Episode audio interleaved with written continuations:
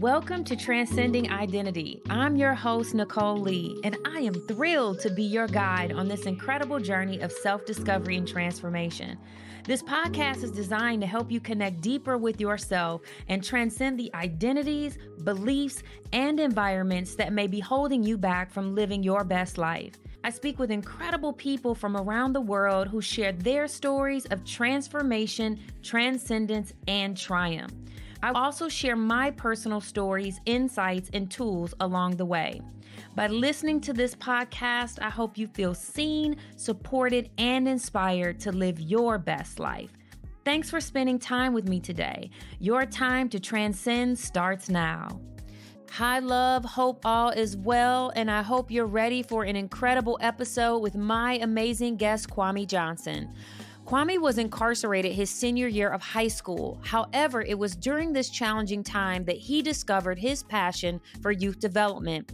His journey from those difficult days to his current role as president and CEO of Big Brothers Big Sisters Metro Atlanta is a testament to resilience and the transformative power of mentorship.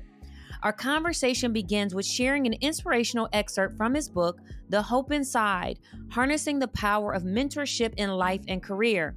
It's a memoir not only capturing the details of his personal journey, but also serves as a reminder that we can overcome obstacles and achieve greatness in our lives. Kwame and I then explore the importance of vulnerability in sharing our stories, the critical role of mentorship, and the journey towards discovering your passion and becoming your own superhero. Kwame also shares valuable insights on the qualities of a successful leader. I hope this conversation with Kwame inspires you to embrace your unique story, believe in your ability to overcome life's challenges, and serve as a mentor, making a difference in the lives of others. Hey, Kwame, how are you today? Welcome to the podcast. Hey, Nicole, good to see you. Glad to be here. Thanks for having me. Uh, I'm doing good. I can't complain. That is awesome. I would love to start with an excerpt from your book, which is called The Hope Inside Harnessing the Power of Mentorship in Life and Career. You say, never forget that your story is your superpower. Many young people do not live within their story, share their story, and are uncomfortable with it.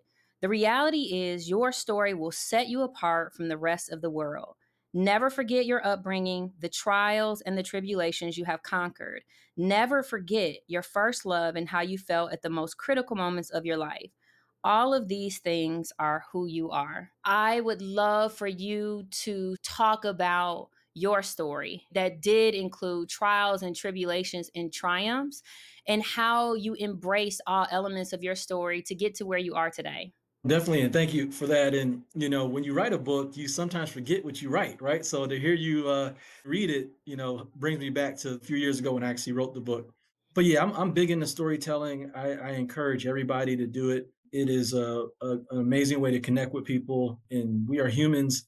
We're all about relationships, and uh, too often we don't lean into that part of relationship. We don't really let really let people know who we really are, and you know, I can help people through our stories. So that that's why I'm big into storytelling. And I told my story, which is a long one, but I'll kind of, you know, summarize it here. And, you know, the, the book is definitely there for folks who want to learn more about, you know, my story through the hope inside. But, you know, I'm I'm from the north, New York, Syracuse, New York. Grew up with great parents. My parents were both educators, community activists. So they grounded me in service, which I've been doing now for the past 20 years. My whole adult life, I've been in service. But I learned that from my parents.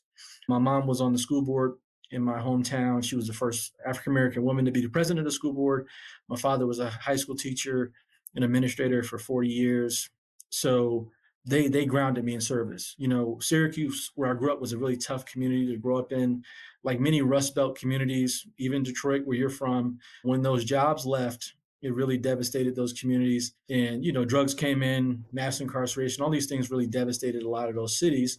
And as a young person, I have found myself navigating that and having to make, you know, the right decision to stay in school or the wrong decision to hang out with my friends in the community and do dumb stuff. And, you know, as I became a teenager, I started making a lot of bad decisions. Even though I was a track star, running track, had a lot of scholarships thrown my way, you know, getting in trouble, threw all that away. You know, you know, all pretty much almost threw my life away by making some bad decisions and found myself at the age of 17 facing many years behind bars but i had many people poured into me, my parents, mentors, my track coach, but more importantly, God, you know, I think intervened and gave me a second chance at life. But I did have to go away for a year. So I spent my whole senior year behind bars. And I wouldn't trade it for the world because I, I found my passion, which is a whole nother topic we can explore because most people don't ever find their passion. And when they do, it, maybe it's too late because they could have created a whole lane for themselves, you know, if they find it early enough in life. But I found my passion through the young men that I met in jail and again, I didn't plan on none of this, right? But this is how God worked in my life. But I met a lot of young men, and I could tell you many, many stories. But one was a name, a kid named Anthony, who I met in solitary confinement, and uh, he and I would talk through the cell through the ventilation system. We got to know each other that way. You know, make a long story short, Anthony would always get in fights, come back to solitary, go to general population, get in the fight, come back. And I would ask him, I said, Anthony, why do you keep getting in these fights, man? What, you know, what's that all about? And he said something to me that, you know, has grounded me in my work and helped me find my passion. He said, you know, Kwame, my father's in the next unit and I met him here for the first time. Wow. He said, Your father comes to see you every week. And I said, Yeah, he does. And, you know, I just learning Anthony's story and everyone else's story, Shank's story, Tony's story, these young men that were no different than me. The only real difference was I had people pouring into me. I had mentors in my life, and they didn't. I had people defending my potential, which enabled me to make a comeback after getting out of jail and graduating high school and going to college and then finding myself in this space which i call youth development i consider myself a social entrepreneur and i've been you know working on my whole adult life it started off as me making sure no young person would go through what i went through in jail never mm-hmm. have to go through that road but it's evolved to me you know working with young people in a lot of different ways to help them reach their full potential over the past 20 years so i'm the ceo now of big brothers big sisters metro atlanta uh, it's been an amazing ride. We mentor thousands of kids all across the country. And, uh, you know, what is special about that is mentorship, right? I, I learned early in my career that relationships change people, not programs. And, and, and in this space, you need to really understand that. You know, too often we think giving someone some program or some curriculum will help them, but but relationships change people, not not programs. And uh, that's what we do every day at Big Brothers Big Sisters is mentorship to help young people. Yeah, and I love that. I'm thinking of you inspiring others, seeing them in a way that maybe someone never saw them before. How have you seen continuing to tell your story as part of the work you do shifts people's perspective of what's possible for them? So, you know, first I had to build my own confidence in my own story. Okay. And and that didn't ha- happen overnight. And that wasn't all on me, right? So different things happened in my life that helped me get to where I am now as it relates to my storytelling. So when I was at Hampton University after leaving jail, I met a guy named Bob Woodson, who I praise all the time. Robert L. Woodson, everyone should look up. He has done a ton of work as a civil rights leader, but also as a community activist, as a nonprofit leader for the past 40 years. Actually, Anton and me both learned underneath Bob, and that's how I met Anton through Bob Woodson, who you had on your show as well. Anton's story is amazing. So Bob I met at Hampton. He was talking and talk, speaking and about doing work in community, and he was one of the guest speakers at Hampton University. And he was, you know, doing work with gangs all around the country. He was doing work with Anton in Dallas, and it just intrigued me by what he was doing. Because I never, for one, seen a, a, black CEO. I never knew about mm-hmm. nonprofit. You know, you don't hear about that in, in college a lot of times. And the work he was doing was very unique to me. So I reached out to Bob and you know we got to know each other and he you know actually offered me a job to come work for him in uh, in DC. So I, I made a bold move to leave these leave Hampton, which my parents thought was crazy because they're like, man, you just got to college and it took all this to get you here. But I followed my passion, and going back to that. I trusted my gut and worked underneath Bob for seven years, traveled the country, went to the White House, you know, done a lot of different things with Bob. But what he did was every time we would go anywhere, whether it be the White House or to in, inside of a prison, he would tell me to share my story. Mm. And at first it was uncomfortable. But as I've done it over and over, I got more comfortable with it. And I saw how it enabled me to connect with people. And every time I would speak, people would come up to me and tell me something they never told anybody before. And they say, I was dealing with this or dealing with that. Because what I've learned through storytelling is that my story is different than yours, Nicole. But when I tell my story, I connect with, with some kind of vulnerability you have as well. You know, we all got vulnerabilities, we all got stories but that level of vulnerability allows you to connect with people in a special way. I can't even describe it. You just have to do it and you'll feel it. So that's why I think storytelling is so important. Uh, but also, like you said, your story can help someone else. It can be someone's lifeline. It can be someone's survival guide, but also give someone confidence. And and too often, you know, someone who looks like me, if we tell our story, it puts at puts us at risk. You know, a black guy with a bald head saying you've been in prison before is not the most strategic thing to say in America sometimes, but it has worked for me. And in many ways, I'm okay with taking that risk because I know hopefully it changes perspective. So when you see me on a stage with a suit and I'm also saying I was in jail, hopefully it will change how you look at the criminal justice system in America and think differently about, you know, people who've made bad choices, but, you know, have been able to make good on those those bad decisions. Yeah, and I love that you talked about the vulnerability part. Did you feel more liberated and free to live your life? Yeah, you know, and I learned it you know, really through people that I, I just have come across in life. And when I would tell them my story, they were just so happy and, and supportive and, you know, just all of it. So it, it helped me just build that confidence. Like, you know, it's okay. You know, it's not going to, you know, hurt you in any way or people not going to look at you a certain way. And as you sort of build that confidence muscle, that's a big part of it, especially for for for black men. You you know that confidence piece, right? and you know and that's I, I, really push that with young people is helping them build their confidence early on. As you take on the world as you take on corporate environments as you all the different things you take on. But telling my story and over and over and seeing the response i was getting from people gave me that confidence you know slowly but surely over time like you know what? It's not that bad. Let me just you know lean into it.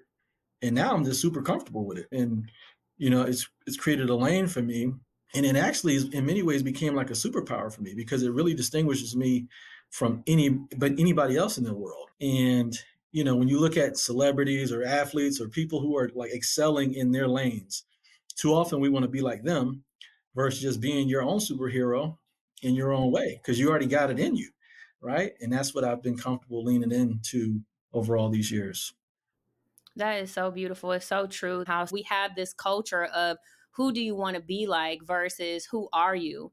and what is your superpower and what are you here to bring to the world? I would love to talk about how you found your passion. So for me, you know, when I talk about passion, one thing is I tell people it, it, it's already inside of you. It's already there. Sometimes people think passion is something they got to go find in some, you know, long journey. But I've, you know, I've realized that it's like already inside of you. Like God already gave you that gift. is for you to kind of uncover it often when things are so close to us, we overlook them because we always think something is so far away. Uh, and we make things much more complicated than they have to be. So your passion and your superpowers are already there within you right now.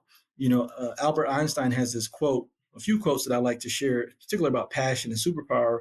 And one is that your imagination is everything. And if you think about that on a deep level, you know, this camera we're looking into was someone's imagination at one point this chair I'm sitting in was someone's imagination at one point. So everything in the world was once someone's imagination and they made it happen. And then he has a second quote that goes a little deeper where he says, Your imagination is like a, a preview of your future. So it's almost like a trailer of a movie. So whatever you're thinking about, you're imagining some big idea or some like thing that sounds crazy to everybody else. That's actually your life if you follow it. And it may be scary to follow it and take that leap of faith but that is it's actually right there. It's right there in front of you but we overlook it and discount it every day. And then people say to you i can't find my passion. No it's already right there. You already know what it is. It's interesting.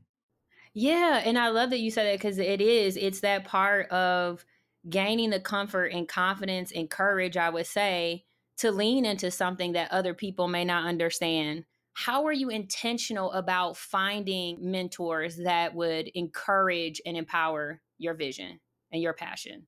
Yeah, so it starts with really the circle you have around you, right? Mentors come in all shapes and forms. You have formal mentors.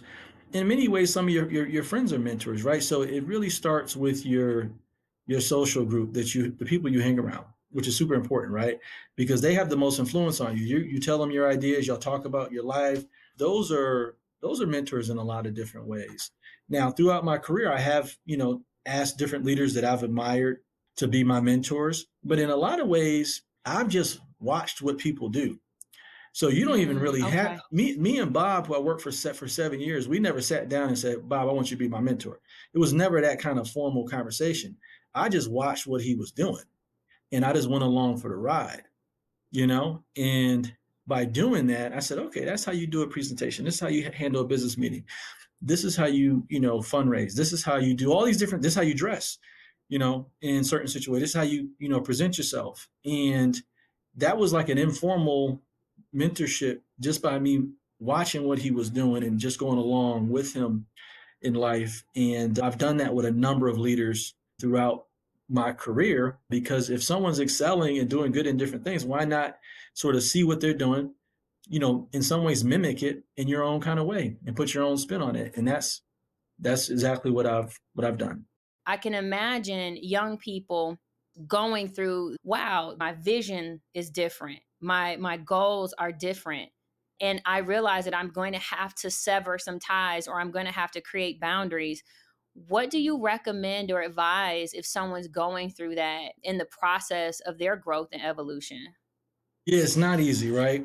And uh, I got some words of advice from a mentor a while back, and I think it resonates for this conversation. He was like, you know, as you grow in life, and to get to that next level in life, you're going to have to be comfortable, Kwame, with not everybody liking you. I bring that up because you have friends that you've known or associates, and you have to move on, whether it's you know obvious that you're moving on or just kind of happens over time it, it can feel awkward like damn i don't want to disappoint this person or i don't want this person not to like me you know i know i've struggled with that and that that is what you got to get comfortable with you know as you move through life and you encounter people that aren't a good fit because you know we meet people for a reason a season or a lifetime right mm-hmm. and if mm-hmm. you're not able to figure out you keep people in your life who are just for a reason and you keep them in your life for a season or a lifetime that could damage you and how you grow. You got to protect your energy but you got to just get comfortable with you know saying to someone listen you know this is not going to work for me anymore you know and they may never see it your way and that's fine you know but you got to get comfortable with that.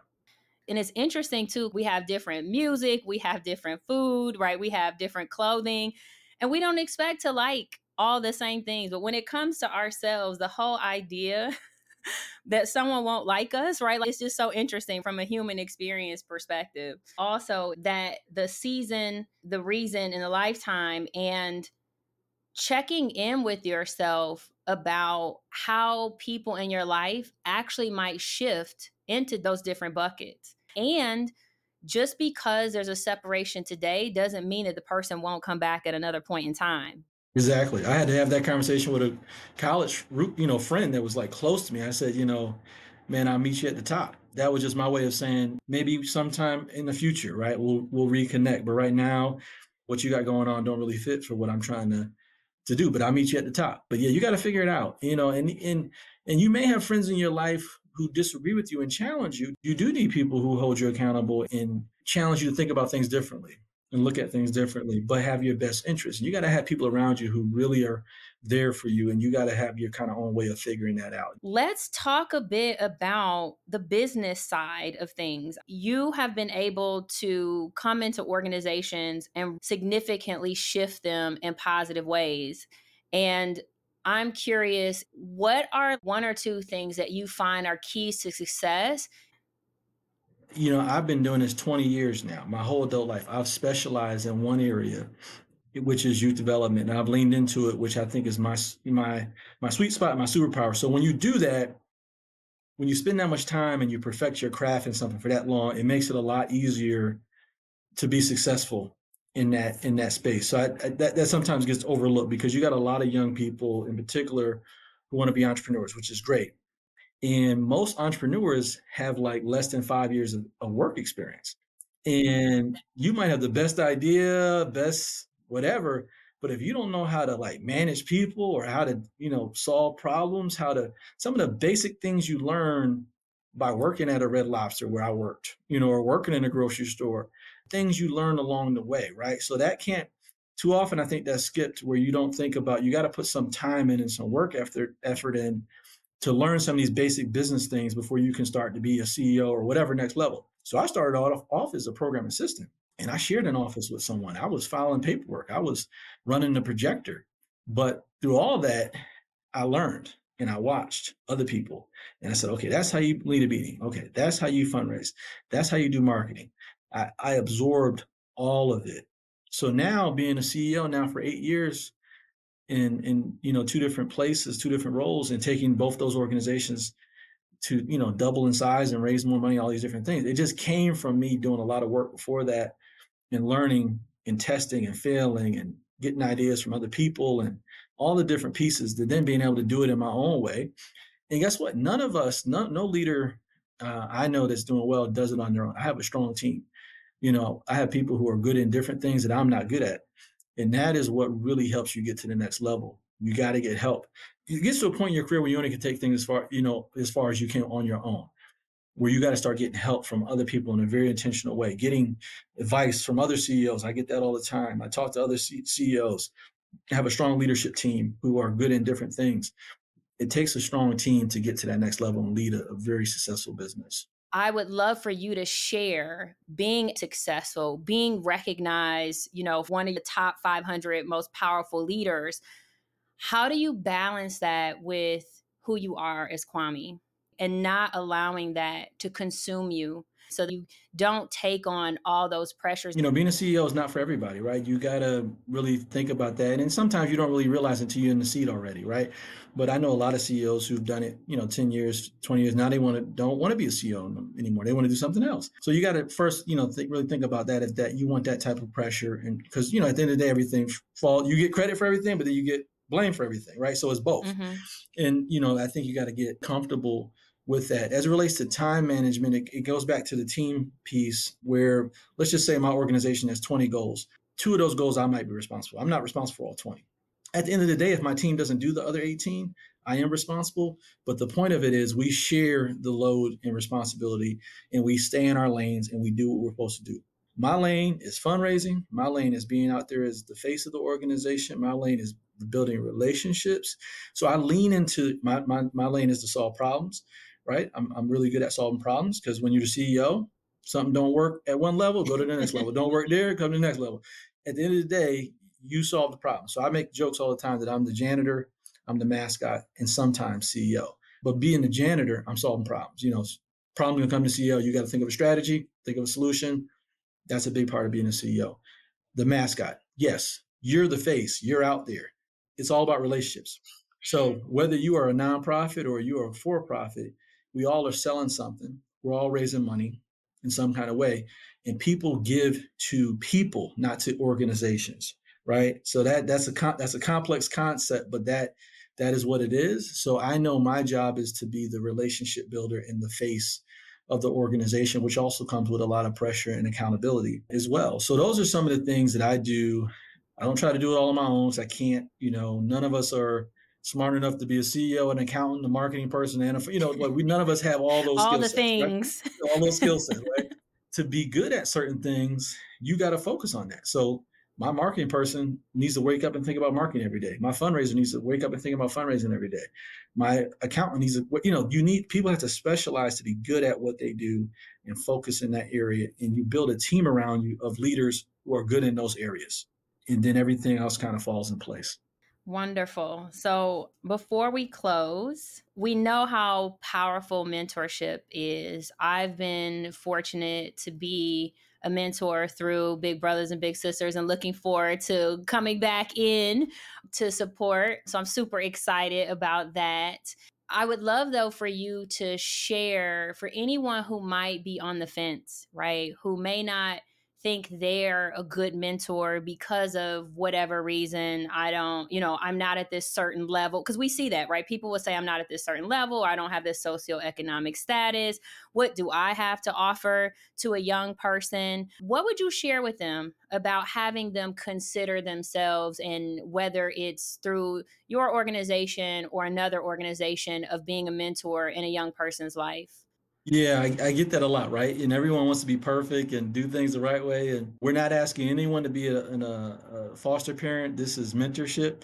This is things that you're already doing in your life and just bringing a young person along for the ride. None of us are perfect, right? But I think young people need to learn from caring adults who want to pour into them and give them life experiences. So no, this is doesn't require a degree or some specialty. Is this is a human thing, right? What's interesting about mentorship, and that's actually the term mentorship. If you look at other languages and around the world and other cultures around the world, the term mentorship is doesn't mean the same thing. Like in some some languages, that they don't even have a equivalent word for mentorship. The closest thing they have to it is family So they wow. equate it they equate it to family. In America, we say mentoring, but in most Latin countries, for example, it's family.